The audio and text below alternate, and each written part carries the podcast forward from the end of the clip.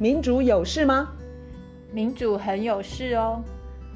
那来说说看，有什么事吧？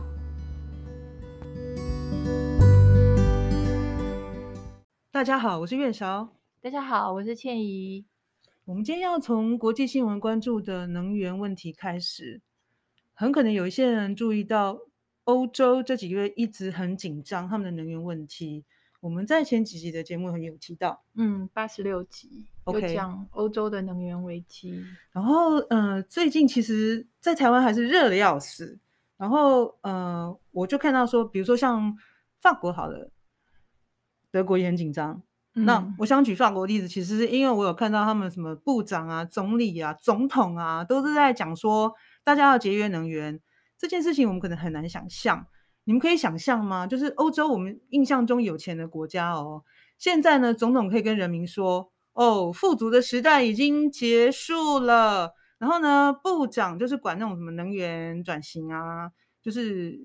就是会很清楚国家的那个能源的生产跟使用的啊，就明讲哦，就说如果呢，大家现在从现在开始节约能源的做法没有达到目标的话。到了冬天很冷，用电高峰的时候很可能会停电。那总理也证实，就是到时候如果需要轮流停电的话，很可能呃轮分区，就是我们台湾常会听到的分区停电，然后不超过两个小时。这个事情其实听起来我觉得很惊悚，因为可能在台湾我们都不敢讲停电，然后好像觉得停电就是会被骂骂死这种感觉。对啊，就这几天那个执委会，欧盟执委会的那个 Van der Ley，就是执委会主席，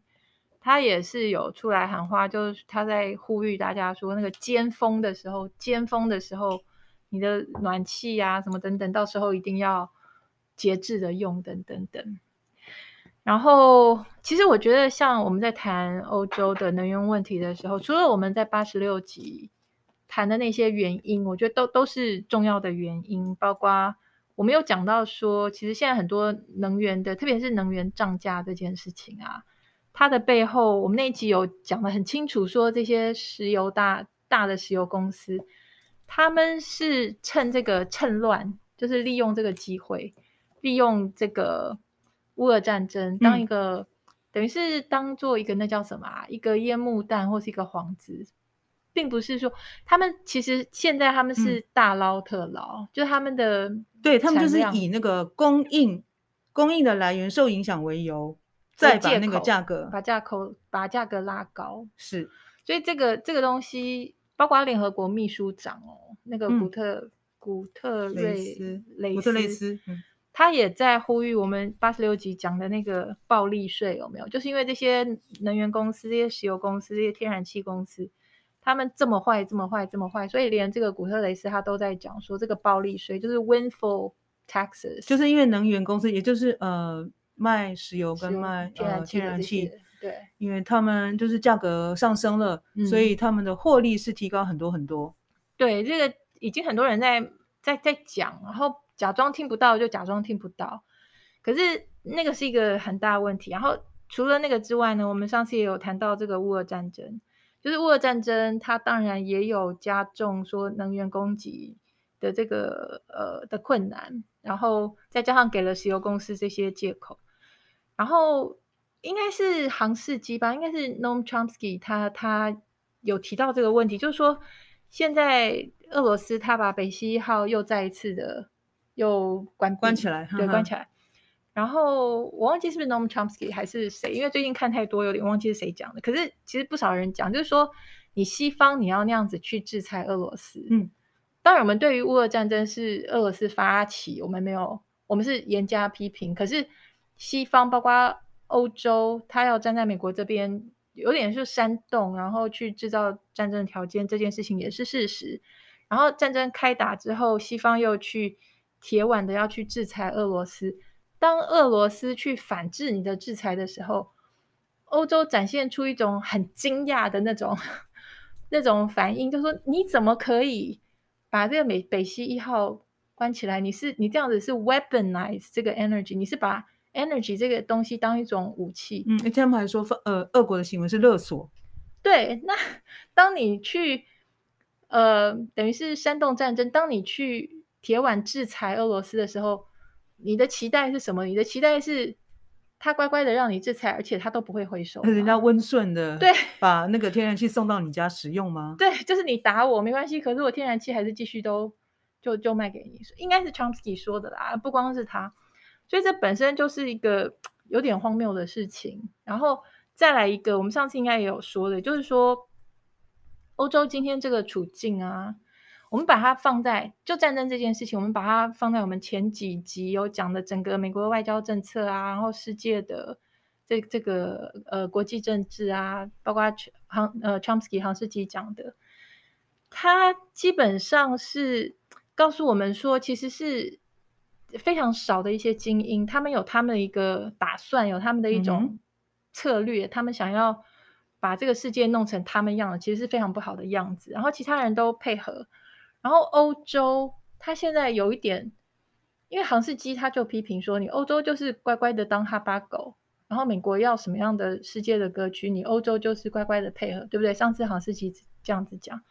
其实这个东西本身就非常的愚蠢而且危险，而且现在事实上在欧洲也慢慢，因为。他们要接下来要面临的能源危机，跟他们要付出来的能源的账单，再加上通货膨胀，再加上人民开始对于这个战争开始觉得有点疲乏跟厌倦，不是像刚刚战争刚刚开始的对很热血，嗯，然后就是都很欢迎，然后无条件的在在挺，这好像就是人性啊，因为好像大家都要勒紧裤带了，所以现在、嗯、现在在德国，特别是捷克，好像人数最多，德国。捷克、法国都有，嗯哼，规模不小的抗议发生。然后一方面是抗议说，你政府要叫我们人民过苦日子，没错。然后再一方面就是，那这个战争的逻辑在在哪里？我们现在去挺这个战争的逻辑在哪里？所以之前那个热度已经掉下来，然后所以所以接下来的欧洲，嗯，情况会很不乐观，这边能源问题就变成危机。然后，而且这种这种危机到底会会带来什么？我我比较害怕，就是好像我曾经请卢老师提到，就是这所谓的能源转型，好像好像都很多计划都要中断，甚至会翻转回去，嗯、变得更严重的使用化石燃料。对。然后你说你刚刚提到说有那个呃欧洲国家，捷克、德国、法国有很多抗议的活动，那。欧洲国家，你看哦，他的说法就是说，你看我们是正义的一方。哎呀，好像这是无敌铁金刚的歌词的歌词吗？就是透露年龄，我没问题的。然后就是哦，我们是正义的一方，我们要对抗那个邪恶的那的那一方呢。邪恶那一方就是俄罗斯啊，俄罗斯又不不给我们这个天然气，然后我们冬天都要冷死了嘛。然后就是再去骂他们。可是，哎，你骂的呃音量越高，力度越高，可是人民可能也开始反弹，因为一直用这样的借口。那么我看到我我我收到的账单，我的能源账单其实是越来越越来越高的。像英国，因为英国今年这个这个礼拜有新的政府嘛，那他必须面对这个问题，嗯、因为英国的能源的价格，因为包括电跟天然气，它今年春天到现在大概六个月的时间，嗯，是变成三倍，嗯。那所以他就是呃新的总理，新的首相嘛，英国叫首相，嗯、新首相上台，他第一个重大政策就是他要定定那个能源价格的上限，定在一个两千五百英镑了。但无论如何，他现在大概就是两千左右啦，嗯、所以他大概就是冻胀的意思啦。那可以可以想象，他们真的是苦哈哈。好像其实能源贫穷这个词，嗯，卢老师就在我们的节目跟我们提过，过嗯，对。所以今年冬天。会会到千万哦！看到这个数字还还蛮惊悚，也就是台湾人口大概一半，到了冬天的时候，在英国会有冬天，可能有一千两百万人，然后就是会面临，就是说我做饭，我如果就是用你知道吗？瓦斯嘛，然后或者电去弄弄饭的话，我的那个暖气就不要开了，就要节省啊！我是要冷死还是要饿死？这个节省就是你自己决定啊！你要你要。停和好几个小时，还是一个礼拜？好，所以其实刚刚这个描描述啊，我现在就想要把它放在一个，因为你刚刚讲的是英国，然后我们现在讲的是欧洲，这都是我们从小我们都觉得这个就是最富裕，然后应该日子过得最好的世界上的地区或是国家，然后他们今天会面临这样子的窘境。我今天想，我我今天想把它放在一个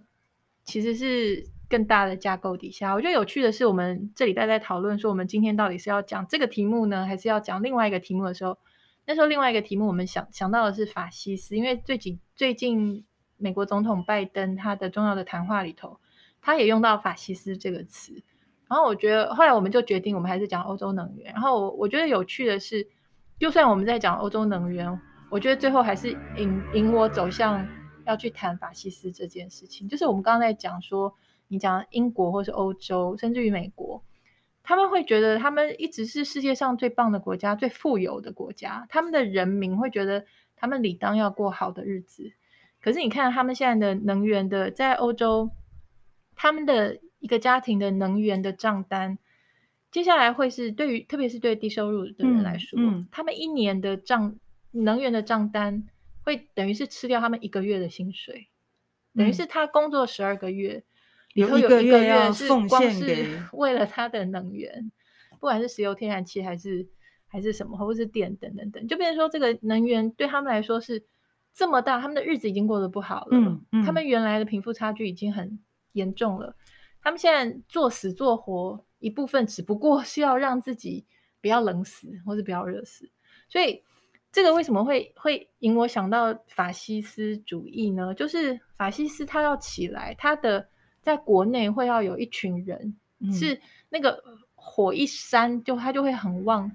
这不就是那一群人吗？当他会觉得我英国哎，我欧洲哎，我美国，你居然让我要冷死还是饿死，叫我选择？因为他们现在生活只是朝六十分去努力而已。我觉得六十的分都没有哦，因为我根本没有办法整天想开暖气就开，那就真的不及格了。他，我觉得他们现在的一种一种那种，等于是一种不安、跟焦虑、跟恐慌。整个社会应该是有这个气氛。对于政客，对于极右的政客是非常好的一个消息。当他们有这样的，嗯，大家都在谈说到时候就是要选择是吃饱还是要要保暖的时候。嗯整个社会的那种不满、不安，嗯、然后仇恨，只会一直激激发，就是一一直堆高。还有一种那种 humil humiliation，就是啊，我 很丢脸，一种怎么我连那个被羞辱的感觉，我连日常的账单都都没有办法很轻松的付。这个真的是纳粹崛起的一个很好的，而且还有另外一个等于是完美风暴的另另外一个。嗯一个因素是什么呢？是这几天我们在讲欧洲多么惨的时候，同样这几天一直听到、一直听到的是非洲的饥荒的问题。嗯，嗯，所以 不管是在欧洲或是在美国，都不断的有难民，不管你讲移民也好、难民也好，都不断有难民继续要往这种从 Global South 往这种 Global North 这些富裕传统认为富裕的国家，现在这些 Global South 的。因为非洲现在的饥荒问题，这几天联合国一直在讲，因为实在是太严重了。索马利亚马上面临要饿死的，就是多少二十万。我可能要提醒他的饥荒的原因，一大部分很可能是因为气候变迁造成那个极端气候的原因。对，对他们就是干旱，然后作物，然后牲畜它的耕地是缩小了，因为这些极端气候带来的冲击。所以，当你北方的碳排，尤其是这些历史累积。计算起来，你英国一定是第一名吗？英国，然后欧洲国家，你们不断的，一直到最近十年，甚至于二十年、三十年，嗯嗯嗯、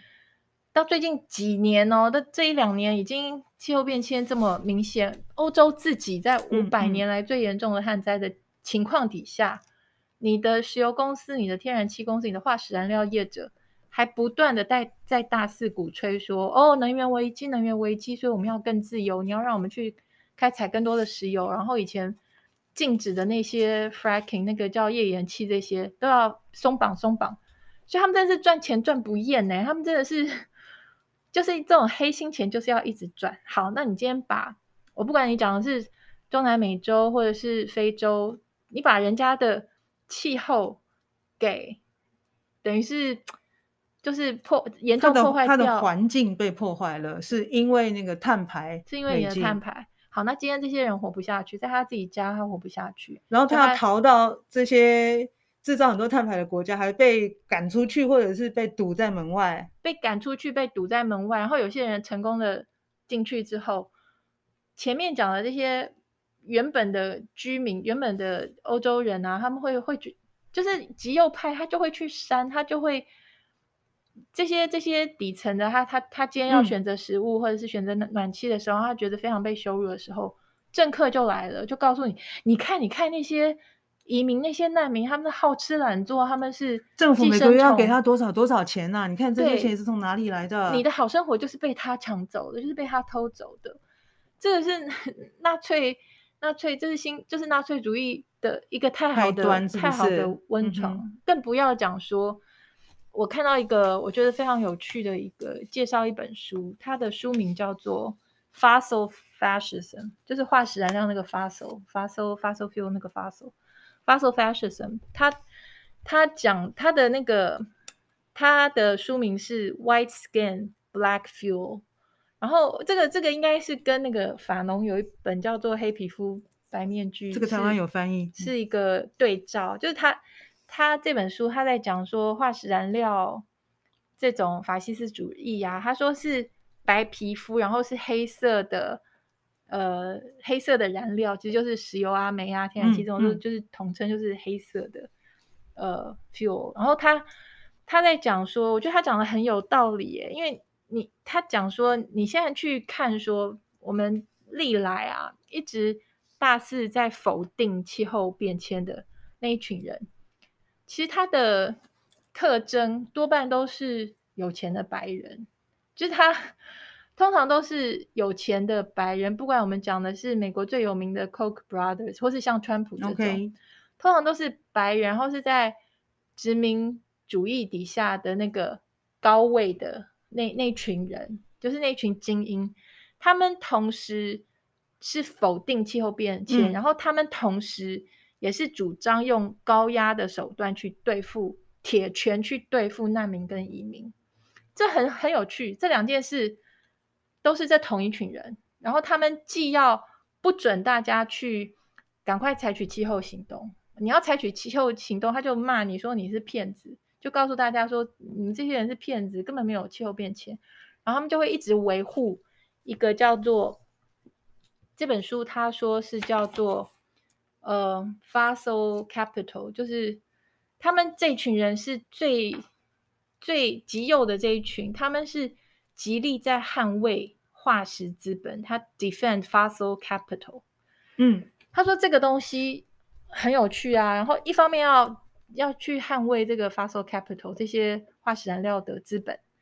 然后另一方面又去把这些黄种人或是黑种人想要因为逃命，因为自己的家园被毁掉了，被水冲走了也好，或是太干旱了也好，或是高温没有办法住人，或是等等等，还有。跑进来求救的时候，他只能往往北边跑嘛。他要跑进来求救的时候，就同样这一群人，他就主张我们的边境全部都要军事化，然后要用很残忍的手段去对付这些。他们会一直强调说，这些都是非法移民啊，这些都是寄生虫啊，要来我们国家抢我们的东西，偷我们的东西啊。我们赶快把用军事化、残忍的手段把他们推出去。是同一同一同一群人在做这件事情。所以我觉得他这本这这本书，他有讲到说，其实当初纳粹的时候，他他说这个现在的极右派他们在挺化石燃料业者，其实很像纳粹崛起的时候。纳粹崛起的时候，我最近开始有注意到，还有另外一本书叫做《Nazi Billionaires》，就是在讲纳粹崛起的那个背景的时候，跟现在有点像，就是。极右派的这些政客，包括就希特勒这个政权，他其实跟一群算是企业财团，跟一一些亿万富翁，他们是彼此互互助的一个关系。嗯、就是纳粹会崛崛起，跟当时的一些对我帮你，你帮你，我我帮你，你帮我，跟当时纳粹的崛起，跟当当时一些汽车的还有航空业者。其实包括了双 B 耶，就是你看嘛，德国就是 BMW 跟 Benz，事实上还有美国的福特汽车，嗯，因为这些严格讲起来跟纳粹的关系都是分不开的嘛，很暧昧。对，然后等到他拉抬了 Nazi 之后，纳粹政权其实也给他好处，然后他们累积的财富就更多。这跟现在很像，我们现在的化石燃料业者做的是一样的事情，然后政府也帮他们用各式各样的形式的补助。你看是不是很像？就是现在很多政客，他们的资金来源，他们的政治现金，他们之所以会当选。然后会连任，他背后的资金，化石燃料一直都是很大的一股力量。对，或者是化石燃料为中心的，有一个词叫做呃 climate combustion complex，那个叫做呃气候什么内燃，因为那就包括了什么航空业、汽车都跟化石燃料使用使用有关的这个复复合体，很像军工复合体。所以这些钱它不断的。去帮助这些政客，然后这个这些政客他就会去维护一个肮脏的经济体，就是继续化石燃料，这整个复合体就越滚越大，然后力量也变得强大，所以我们就没有办法脱，然后就很难把它推倒。对，所以这个对外他们是对移民是铁腕，对内他们是对环保环保人士的抗议也是铁腕，就越来越用警察各方面。而且这个恐怖的地方是他这本书有讲说，这些极右派的主张呢，他们就是其实是白人的精英、有钱精英为主为核心的这些极右的主张，他一直在被主流化，他被主流化，他被 mainstreaming，哦，这个很恐怖，就是它的本来在一个原本的光谱，它是极右，可是因为它的宣传、它的资金都太丰沛了，所以它慢慢慢慢变成主流的时候。它有一个很可怕的效果是，它会把左派也吹，就是赶到右边去，因为否则的话，你左派会变得看起来太奇怪。他举一个例子，他说连丹麦啊，他说连丹麦的社会民主民主党这些，就是社会民主这个意识形态，也就是左派的人，他们都会说什么呢？他们都会说，哦，因为这个世界越来越就暖化越来越严重。他说：“所以我们现在非常非常重要一件事情，我们是我们的边境要守好，就是我们不能够让别人跑进来，因为暖化太严重，表示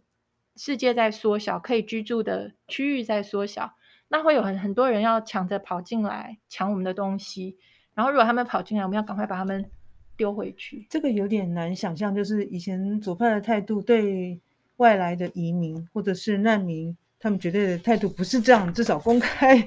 讲这样的话，就是真的是越来，好像每个国家都越来越内缩了，就是说到他自己的利益。没错，我跟你讲，我前两天听一个我很喜欢听的 podcast，叫做我跟你讲过，叫做 The Best of the Left，它有一集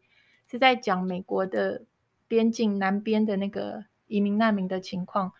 我听到，我觉得蛮目瞪口呆的，就是我们知道在川普的时候有很多。移民进来，然后他用很铁腕的政策，而且很残忍。就那个 podcast，他他就讲说，其实这个开端是从克林顿，他是民主党，克林顿，然后之后奥巴马就更铁腕，川普已经是在只是在延续前面他们已经设下来的那个路线，然后到了好拜登他骂川普，对不对？拜登现在也在继续，就是现在这个路线就是，所以就是卢老师刚刚讲的，这已经变成主流了。变成主流，已经已经跟我们以前所谓的左右的意识形态就已经全部都混淆了。它已经是主流，所以大家就是尊奉这样子的主轴的想法。对，那那个他讲的现在的美国的，你看中南美洲，他们在气候变迁也是受到很大的摧残，然后他们也是一样，作物干旱的时候就活不下来，他们只好逃命，就是想要找地方，这个地球找一个可以让让他们住下来的地方。美国现在的南部边境，我听了 podcast，我觉得真的很惊讶。就是他们有一个处理难民的方法，几个方法，其中一个是他们故意把难民拆散，把爸妈跟小孩拆散。然后他他描述一个场景，就是有一个好像是 NGO 的工作人员，他到了那个难民停留的地方，他去看看进去是人山人海，全都是人，然后都是一片刺耳的哭哭声。就是那些警、算军队这些执法人员，他们在做什么事情？把小孩从妈妈身上扒开，小孩就是死命抱着妈妈，然后执法人员就是死命的把爸妈跟小孩拆散。到现在，因为他们故意不留记录，所以这一旦拆开之后，很多根本再也没有办法团圆。小孩那么小，他也没有办法描述，他也不知道自己的名字，他也不知道妈妈的名字。美国根据这个 podcast，他说美国是故意用这样的方式，他想要达到贺主的目的，他就是想要告诉，希望这个消息让想要来的难民移民不要再来。这已经到了不人道的地步，非常，而且他们。就是对于任何想要进去拍摄啊，或是采访，他们是高度的戒心。可是他们只是希望说，这个事实我们会把这个小孩跟大人拆散这件事情。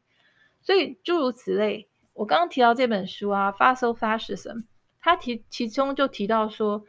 这些以白人为主的有钱的精英，他们在他们心目中，他说黑人跟其他肤色的人们，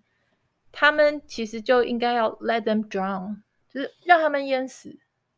因为 在他们的想象的这种世界里头，他们会觉得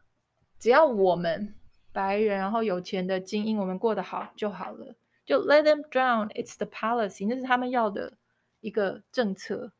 所以这个虽然说感觉上讲的有点远，可是我们讲那个欧洲的能源危机的时候啊，我觉得我脑子里 很有画面，就是我觉得到时候欧洲。内部一些气到不行的人民，他们会是这个法西斯主义的，真的是很好的、很好的一个推动的。你像最近意大利也是很可怕的极右派，马上应该是要当权了。我有九月下旬的大选，大概就是选出极右极右派的人主政吧。对啊，我觉得虽然说这个 听起来有点有点。有点大概极端，可是我越来越觉得说还蛮符合现在的我眼睛看到的事情。那个我对我很喜欢的 Chris Hedges，他不久前有一篇在讲气候变迁，他也是在讲说，不管是在欧洲或是美国，现在有一个所谓的 climate fortresses，就是 fortress 就是一个铜墙铁壁的一个堡垒，所以欧洲跟美国他们都会尽量的保护，不要让外来的人去抢他们的。仅存的一些还还 OK 的一些，虽然说美国跟欧洲自己的气候变迁的干旱啊、高温热浪等等等，或者是洪水都很严重，他们还是很努力的不让外人进来，嗯、然后自己的人，如果你是中下阶层的话，你就你就自己想办法，然后你你如果要抗议或干嘛的话，他就用跟对付难民移民一样的方法，也用铁腕去对付这些。去抗议、去示威的人，所以我看到景象是还蛮可怕的。因为我们上一集在讲欧洲能源危机的时候，我们比较是在讲说还有什么方法啊，还有什么可能有讲到去成长啊，怎么样脱碳啊。但是眼看着已经随着时间越来越是会是一个事实的时候，我觉得那个的后果就是到时候欧洲的人民他会他们会过得很惨的那个后果，在政治上。我就会更往极右偏移，然后我觉得那是一个很可怕的世界。虽然我们大概从京都议定书开始吧，就大家一直对于那个脱碳吧，或者是说降低碳排做，反正就是做筹划嘛，跟努力。嗯，那当然人类是为了自己的好处。我讲好处可能大家有点不懂，但就是我们想要一个宜宜人的居住环境，那个。不为过吧？对啊，对，就是说我们要一个气候合适，很基本。对，嗯、耕种或者是畜牧，然后食物的供给都是在一个安全的的界限内。我们现在可能连这个都做不到。然后这么多年来，当然，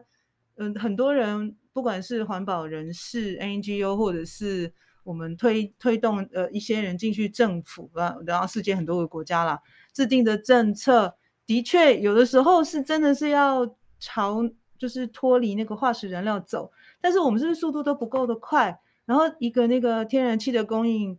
这样子的一个问题，砰，就整个危机就扩大了。对啊，这就是前面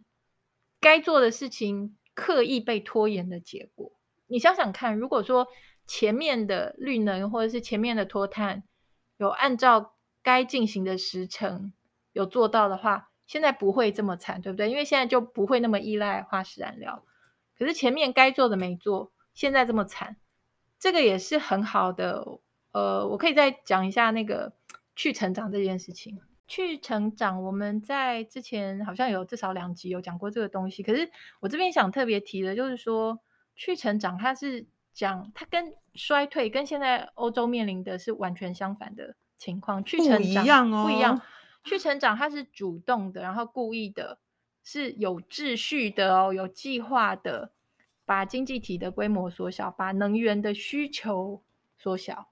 所以跟现在的情况完全不一样，现在完全没有计划，而且也没有秩序的，是突然要衰退。包括现在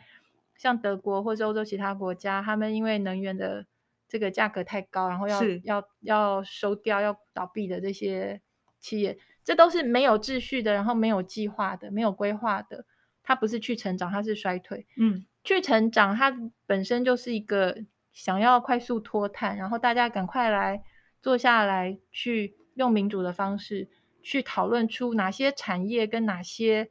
呃碳排高的工业是我们不希望发展的，它应该要缩小。然后，可是呢，同时又提出很多的我们需要的工作机会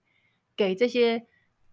呃应该要缩减的这些企业的员工，所以它是一个产业部门之间的消长。然后这是有规划、有计划的，有有规划、有经过讨论，是我们大家一共多数要的。对，而且因为去成长，它最重要的核心就是不要去顾经济成不成长，去顾人过得好不好。它就是以人民的福祉为核心、为最高目标的一个一个概念。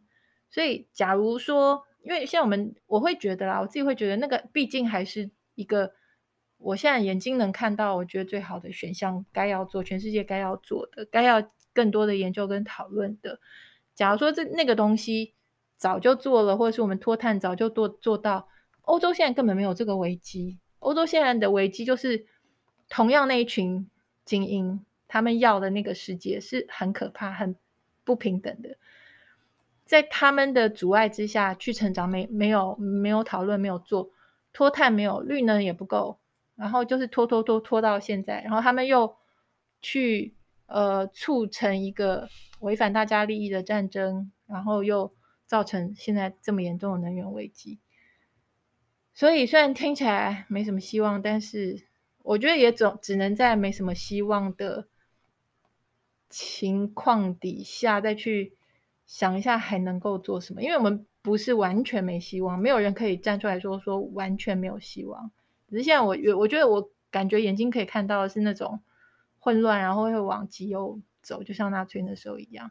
但是 能做什么，能说什么的，还是要说，还是要做这样。所以，我们虽然讲的是欧洲能源危机，然后非洲的饥荒，然后其实它背后都是很大都是原因，都是化石燃料的利益所推动造成的。嗯嗯、那这这些其实要让在台湾的我们也可以想一想，就是说我们跟化石燃料的关系是什么？我们要。走向绿能跟再生能源是一条必须走的不归路了，这绝对不是哪一个政府要的，所以要做那样的选择。我、嗯、我想很多朋友听到这边，应该希望可以跟我有同样的感受。嗯、没错，就是我们真的要赶快加紧脱碳，然后而且要同时要知道那个 经济分配的，然后顶端的。很少数的精英的那种宰制的能力，我觉得至少认清这一点，认认得认出这一点，就是很重要的第一步。未来就会有希望，就比较比较有。好，那今天就先这样子了。OK，拜拜。